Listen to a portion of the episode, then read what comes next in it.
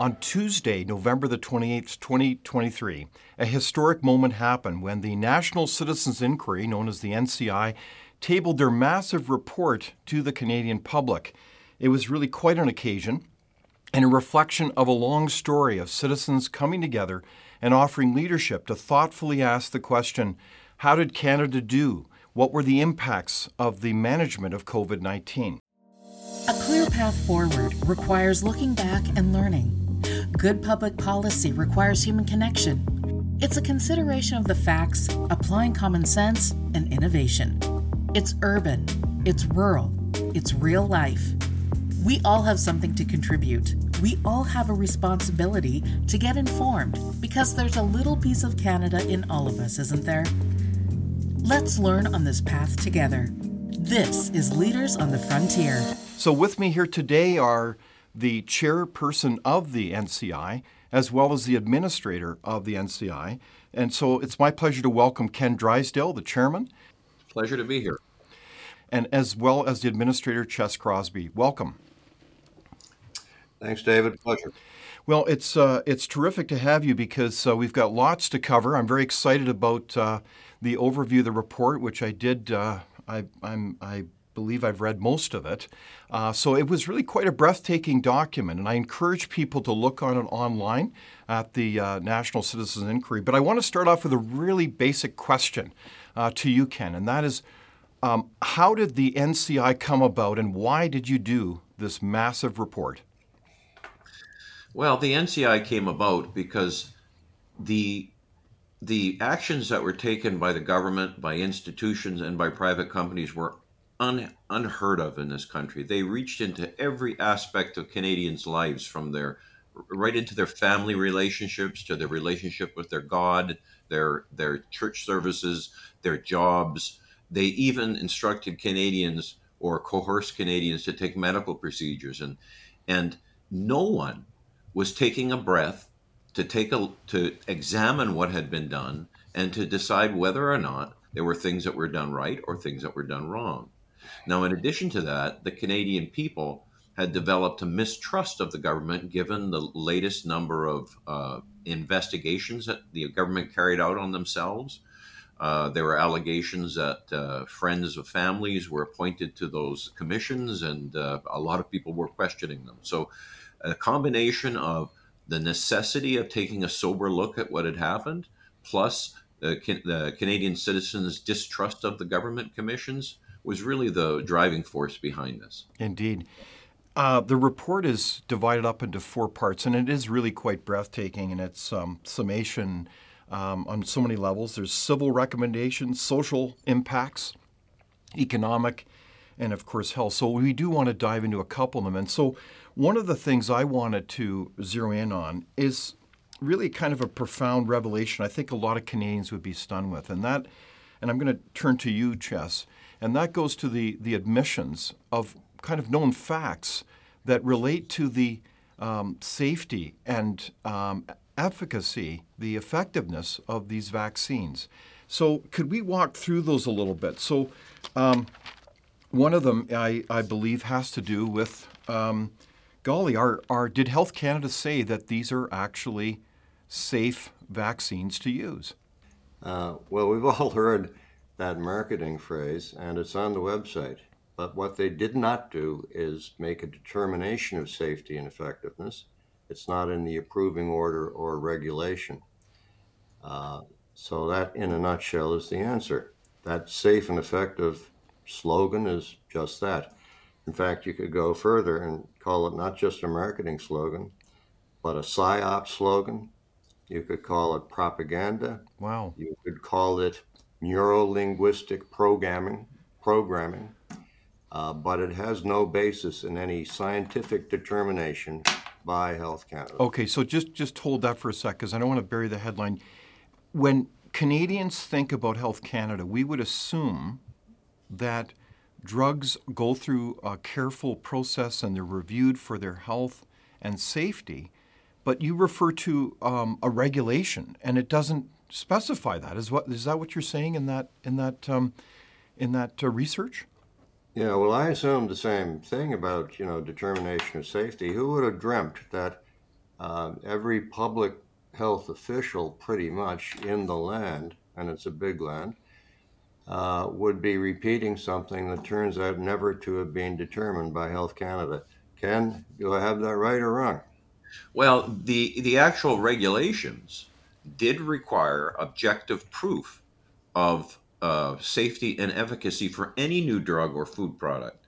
The trouble was is that the government altered that requirement in when they originally authorized the use of these of these so-called vaccines. So what they did was they changed the test that was in the original uh, regulations, and the test was an objective test. An objective test, uh, an example of, of an objective question might be, "What is two plus two?" and the answer is four. They changed it into a subjective question, and a subjective question might be, "How do you feel about two plus two?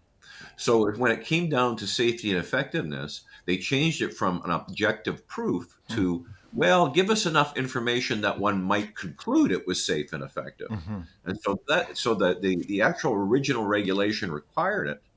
And then to make matters worse, the interim order that authorized it only had a 12 month lifespan. And at the end of that, they actually changed the regulation. The permanent regulation is now changed to allow COVID 19 uh, uh, injections to be authorized under this same subjective test. Hmm. Okay, so this is a very important point of information. And then the, the other second part is the, the, the authorization of, of a number of the vaccines seemed to be based on what was approved by the, the Center for Disease Control and in the United States, those authorities, was different in terms of what was produced. Is, is am I understanding that correctly from, from your report? Yes, that, Yes, that is correct. What happened was is uh, the samples that uh, were were went through the testing process were um, uh, small batch or laboratory samples, and then when they went into m- major production, and this was a and this is a very complex uh, production methodology, they were producing something that was different than what was uh, produced in the small batches and, and submitted in their tests. So there were reports from witnesses of all kinds of contamination. We we've just recently seen uh, news reports that um, uh, Health Canada is reporting that there were uh, contamin- RNA or DNA, partial string DNA contamination. There was um, they found out when they were uh, giving the injections that they um, that the uh, the samples were segregating. Mm-hmm. In other words, they were they were starting to separate. So then they came up with a procedure where you were supposed to turn it back and forth five times. Mm-hmm. So there was a, it was very different what was tested and then what was produced and provided to the public. Gosh, it almost sounds like a bit of a bait and switch. Am I being too dramatic in using that kind of phrase, Ches? No, I've seen it used by others. I use it myself. Uh, just Ken, briefly to come back without flogging a dead horse, but in the approval order on point number one here, or sorry, I should say the approval instruments, the words safe and effective don't appear. Isn't that correct? I believe that's uh, well. It it um, it um, in the interim order, it does say that if you can if you can come to a conclusion that it's saved you know it doesn't say that it is safe but you can you can come to a conclusion so it's it's again it's it, they changed it from a proof to a feeling or to a subjective test yeah i have a good feeling about this injection so let's go with it sure. yeah. well it, it certainly is a revelation i again encourage uh, listeners uh, not to take um, our discussion for granted but to, to look at the report but it, the, you know, it's also in the context that um, we have a lot of other bombshells going on, including the recent tabling uh, of the Texas lawsuit by the uh, Attorney General Ken Paxton in that state, and we'll get into that in a moment. But there's a lot of parties that are waking up to this reality, and one of them is the fact that, um, as you mentioned, Ken, the the vaccines um, appear to be adulterated in the sense that they have DNA contaminants. I'm not uh, clear on exactly what the clinical implications of that, but the facts are not in dispute. Is that right, Ches, that those vaccines are adulterated? Yeah. So, to be clear, um, I, I, think the report then does articulate a very profound question is that given the above, even those admissions from those authorities, would you have consented to be vaccinated?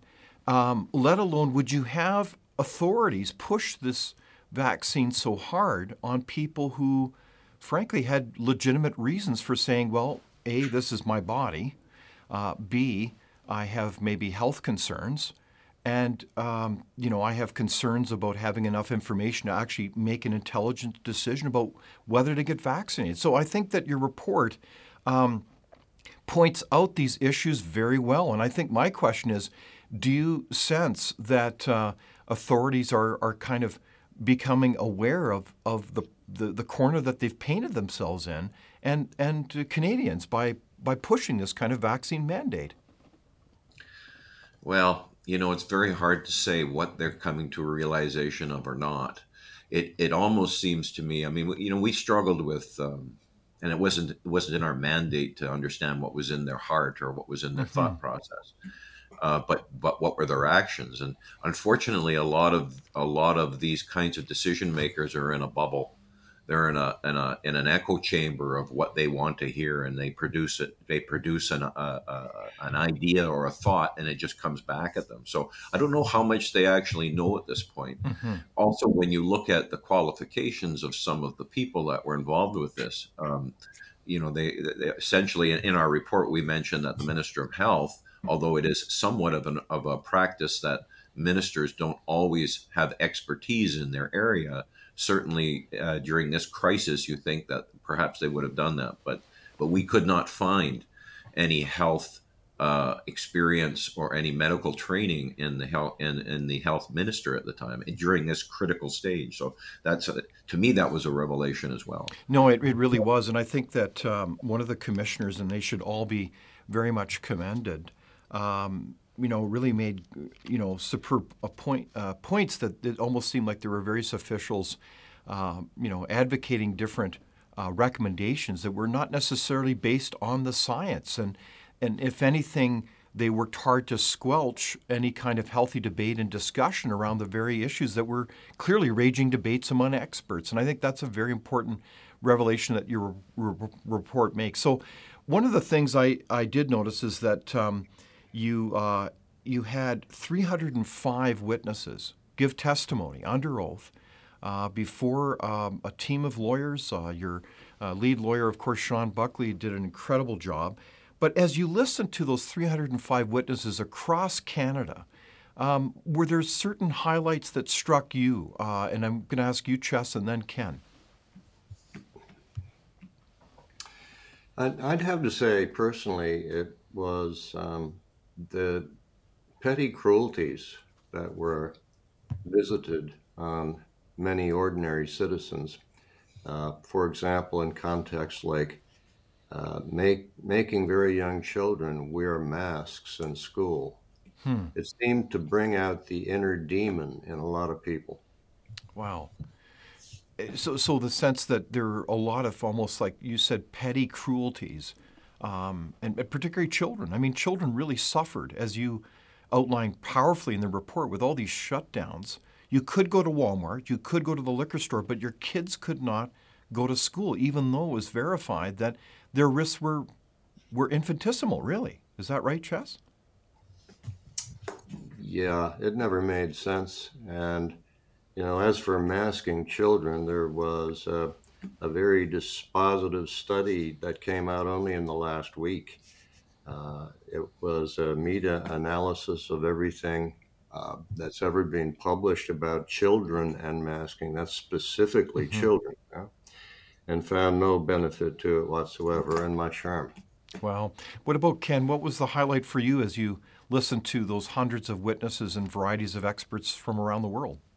Highlight is the not the right word, but probably the two most shocking stories that I heard was the one of Sheila Lewis, mm. who, in my opinion, was executed. Um, and for those of you who don't know that story, she was a lady that needed a transplant Indeed. and had gone through a year or more of um, uh, of screening, and she was getting close to getting that transplant in the fall in the late summer or fall of 2022. And that's important, that date.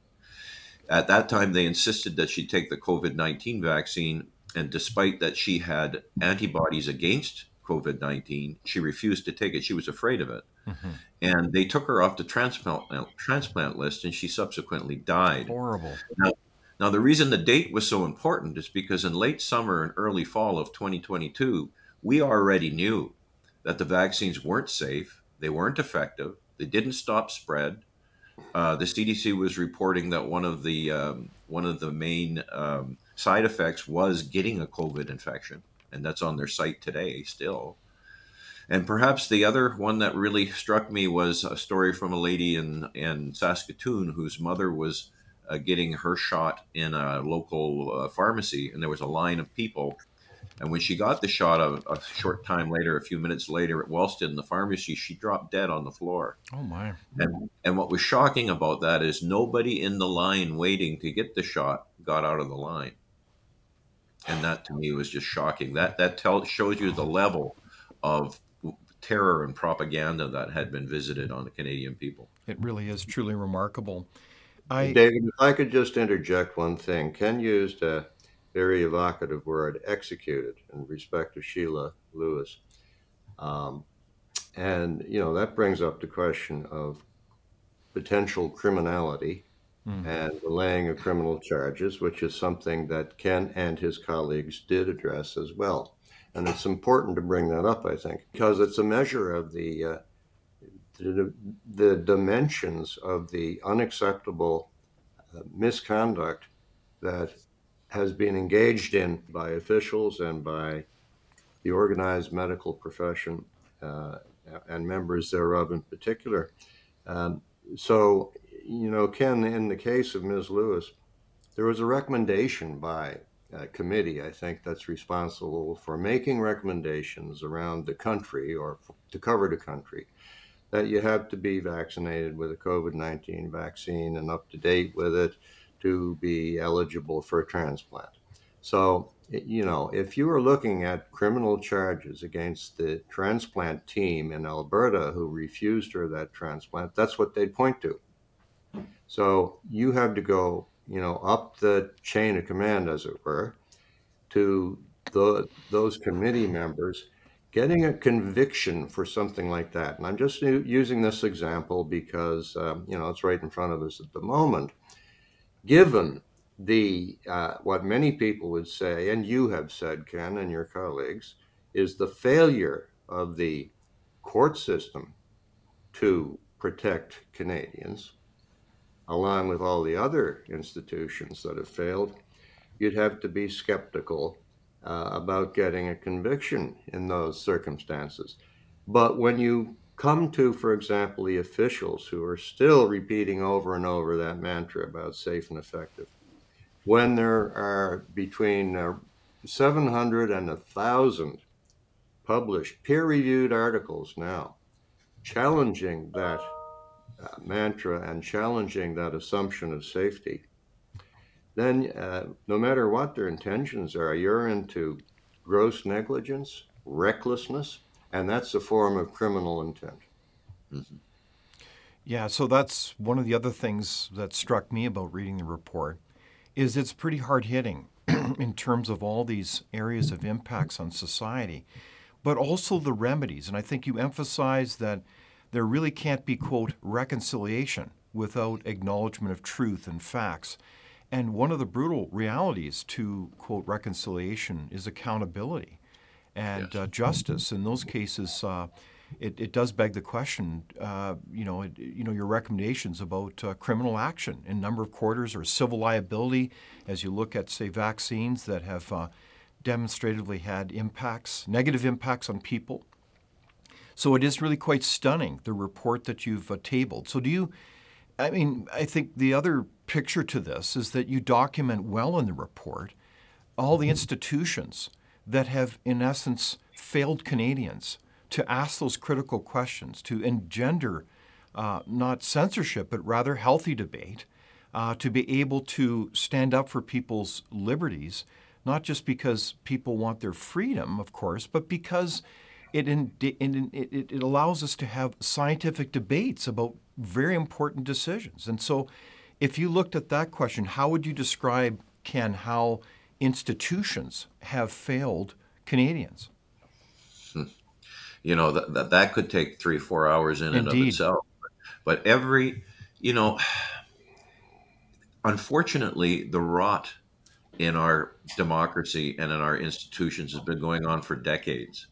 And the trouble is, is you don't normally know Mm-hmm. that something is rotten until you need to you need to support your weight on it. You need Mhm. to step on it. Yeah. And unfortunately, when this COVID nineteen happened, we started to try to look to our institutions, to our constitution, to our Charter of Rights and Freedoms, and what we found was is it wasn't there. You know, I mean, we've got a Charter of Rights and Freedoms that has an out clause in it, supposedly, and it can be triggered by the very people who the Charter is supposed to protect us from. Mhm. The Charter is there to protect ordinary citizens from its government, Mhm. and yet the government has an out. And they can say, "Well, no, it's this is this is an unusual situation." No, Mhm. you don't need a charter of rights and freedoms.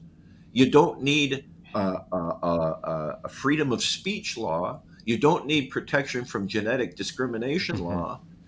If if there's none of that going on, you know, it's Yeah. like you don't need an umbrella if it isn't raining. Indeed. And unfortunately, Canadians have been carrying around this umbrella for 41 years, and it's been sunny.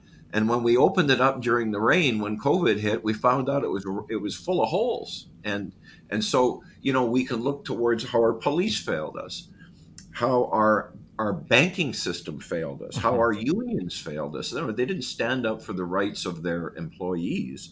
How uh, the uh, the the, uh, the courts have failed us. I mean, using using uh, principles of mootness and using principles of judicial notice. In other words, declaring that one side is un you can't argue the what they're trying to argue. Mhm. That's not what that's not what the, that that principle was supposed to be for. Indeed.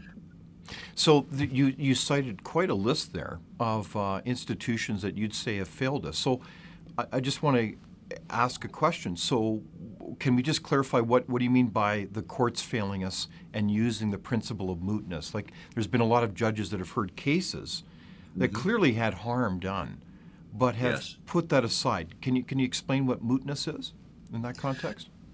M- mootness is a is a principle whereby the um, the decision is made that whatever has happened has happened. It Mhm. can't happen again, and therefore it doesn't make any sense to take up the court's time to review it. Mhm.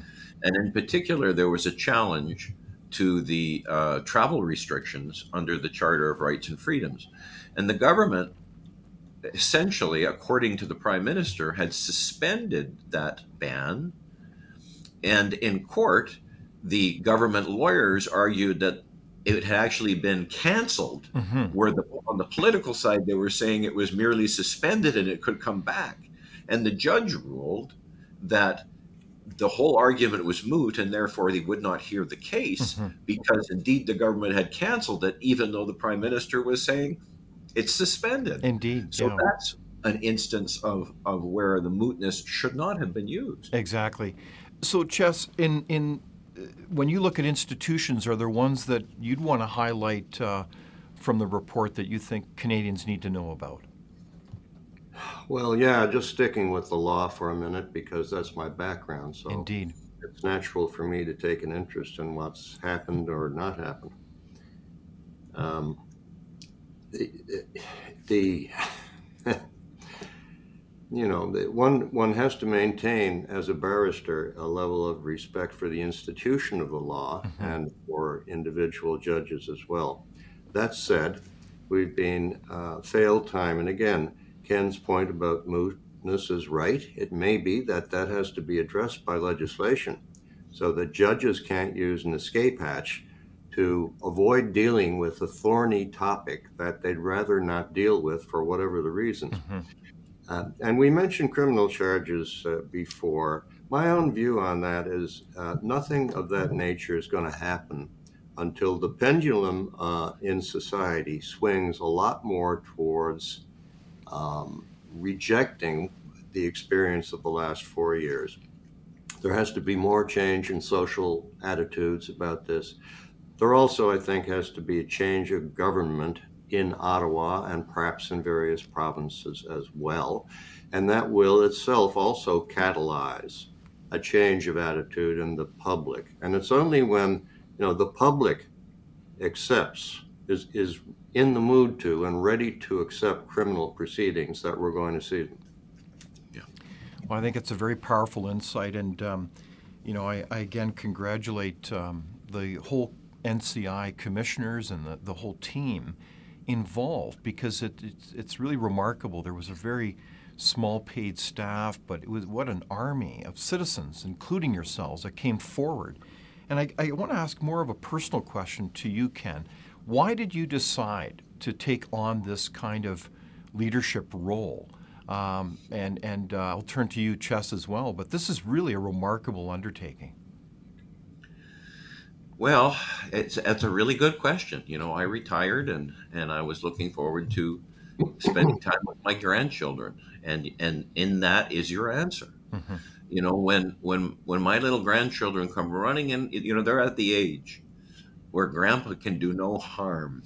Mm-hmm. You know, they come running in, they wrap themselves around my legs, and they look up to Grandpa like he is much more than he is.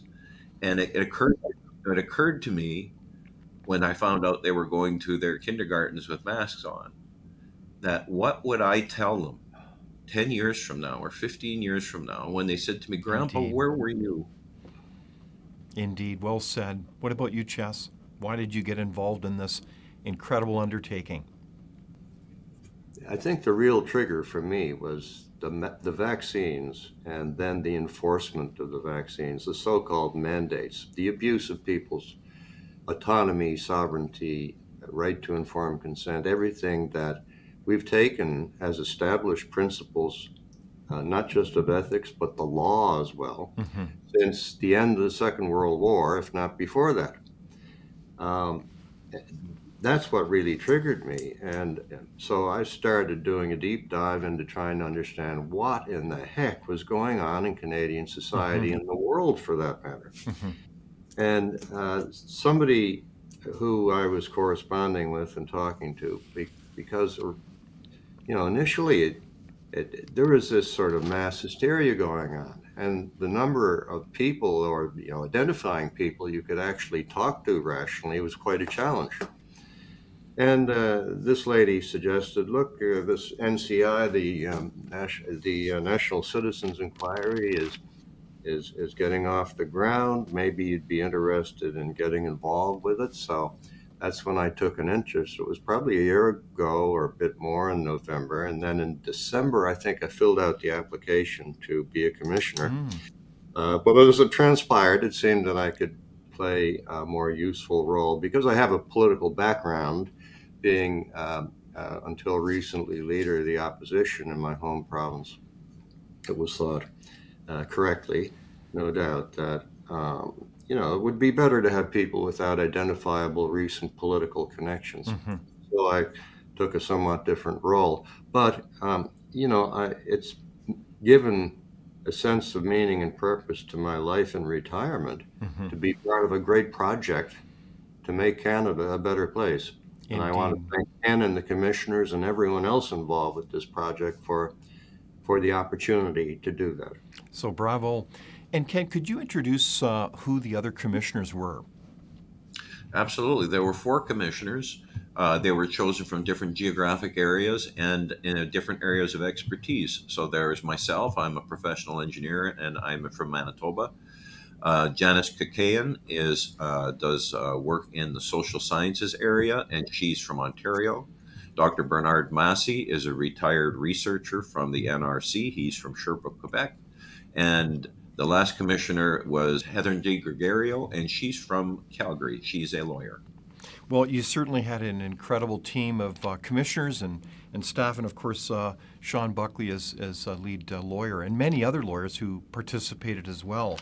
And I, get, I guess one of the things that struck me was um, the, the range of testimony that was given. I certainly participated in a number of days and, and observed that testimony. And And uh, I was just very moved by the people's stories about how they could not be with a loved one when they were dying or when they were, um, I would say, essentially persecuted or dealt with very real issues of wanting to worship uh, and not being allowed to by almost.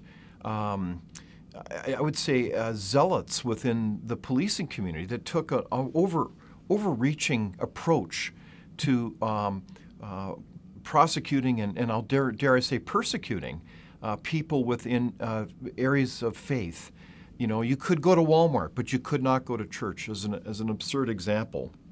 And so, within that context as well, I think it was stunning the kind of um, expertise that you had that gave uh, testimony now, which is, um, I mean, this is all unfolded the last year. But I think as we look at the kind of documentation of information, it's remarkable how much you are at the beginning of the wave. You are ahead of the curve, if you will, in terms of um, identifying so many of the truths that, that people as Canadians, in me- some measure, still don't know about. And I, I, think you summarize those things. So, what, what are the things that you would want Canadians to know now? Because there's so many assertions that were made by various uh, decision makers, and I realize there was a sense of crisis, of course. But um, in retrospect, we, we know a lot of things now that were being asserted that were actually not accurate. Are, what are the examples that come to your mind, Ches and Ken? We, we talked about the safety of the vaccines, mm-hmm. uh, and um, I like to refer to facts beyond dispute that are not disputed by the authorities. Mm-hmm. And so, you know, you can bring this up in in the whatever company you want and say, here's a fact beyond dispute. Yeah. Uh, it is admitted that the fact the COVID nineteen vaccines are contaminated by foreign DNA. Indeed, yes. And no one can dispute that. Mm-hmm. Uh, and then you can ask a question: Would you have consented to get the injection if you knew that? Exactly. yeah. So, but uh, we haven't talked about effectiveness really, and you know, I think what I'd say there is uh, we were given lie after lie after lie about the effectiveness of these products. Indeed. Starting with uh, things like it stays in the arm and mm-hmm. doesn't travel around the body. Well, that was exposed as a lie by you know, reasonably early on by people like Dr. Um, Bridle uh, and others, mm-hmm. and that has never been argued with because it happens to be present in Pfizer's own studies and those of others and you can go on down a list. For example, very importantly, it does not stop infection and transmission. Mm-hmm. These products are very leaky. Exactly. So that wasn't what we were told at the outset, was it? But they knew otherwise from the trials, if not before that. So we were lied to. And I can go on down a list of other lies we were told. They were lies because they knew better. Yeah, and, and this is something I, I think that's maybe hard to understand for a lot of Canadians is that given the release of information from the so called Twitter files and other sources, I mean, it's stunning the amount of information that's now coming out. They knew that they were aware of what they were doing. I mean, there was, or at least a number of parties certainly did. So this is this is the quandary that we're in now, Ches. It's, it's almost hard to explain to people uh, the kind of safety and uh, you know and questions around uh, efficacy at stake here. What about you, Ken? What would you say? Well, just like uh, uh, Ches, I could go on and on, but you know they even, I think they lied to themselves. Mm. You know, Canada had an influenza pandemic plan. Indeed, and it was chiefly authored by Theresa Tam. And in that report, it said you should not use masking. It said you should not you should not be locking people down. Sorry, Theresa it, Tam, Dr. Theresa Tam, Dr. Theresa recommended in that plan that we should not be wearing masks. Should not be wearing masks. We should not be doing mass lockdowns. Um, and, and it's a 500 and some odd page report, and almost everything that was in that report they did the opposite of. So they when they talk about they were following the science exactly what science was that because their own report prepared by the same people mm-hmm. who imposed these things on us were telling us the opposite. And that report, by the way, the Canadian Influenza Pandemic Plan, it's referenced in our report, but you can find it on the internet. Mm-hmm. Um, and you can see who uh, it, the the the list of authors is pages and pages and pages, or contributors, I should say, pages and pages long.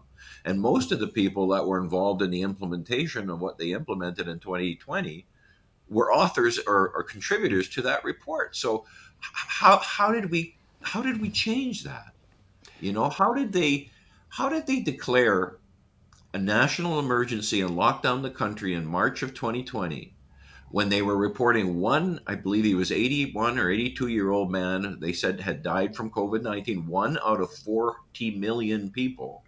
And at the time they were reporting, I think the numbers, it's in the report, was around 1,200 cases of infection, but we don't know how they determined they were infected. Were those laboratory analyses? Were they PCR tests? We just don't know.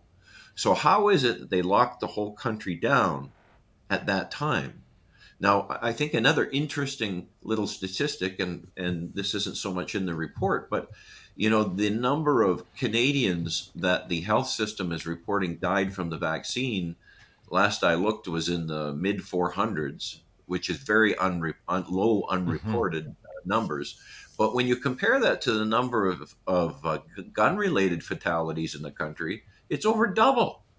Wow and yet we're still saying take these vaccines. I mean, I I see those ads coming out daily. Take the vaccine, take the vaccine, and they've they've occurred caused more reported deaths in Canada than we have on gun violence. No, it, it's it's stunning, and and you know we can all speculate about why things went so off the rails when we had this uh, pandemic plan and we frankly didn't follow it. But I think part of it had to do with the constant drumbeat and and uh, we know, of course, uh, now through uh, the Twitter files and those receipts, we have that information that much of this was certainly orchestrated out of different bodies, and particularly in the United States by the government itself, to instill not an atmosphere of confidence, but of fear, and to be able to uh, justify somehow that lockdowns were appropriate. And I think within that environment, politicians, of course, are very concerned about their their livelihoods and and kind of respond to that fear. And, and really, it's very difficult to diffuse that kind of tidal wave of fear. And, and uh, the media were, were critical to this, were they not, Ches, in terms of, of pushing that kind of fear narrative?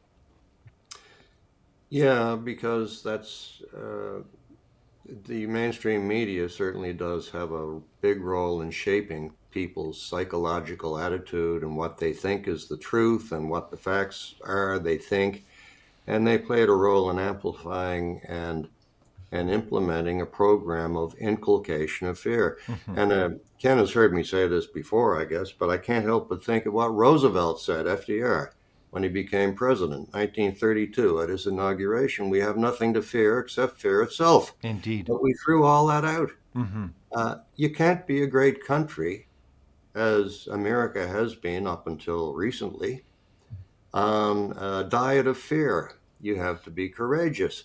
You also have to keep your wits about you and implement the carefully thought out planning that went into what would happen if there were a respiratory viral uh, pandemic, which we had done. We did that work. And I'd like to know what it was that Dr. Tam told the Canadian cabinet because they were the decision makers on this, Mr. Trudeau's cabinet. Mm-hmm. Did she tell them, look, here's the position. You shouldn't do it. It was thought out before. Here's the plan. And did they reject it? What would she tell us if she was asked um, what her role in that was?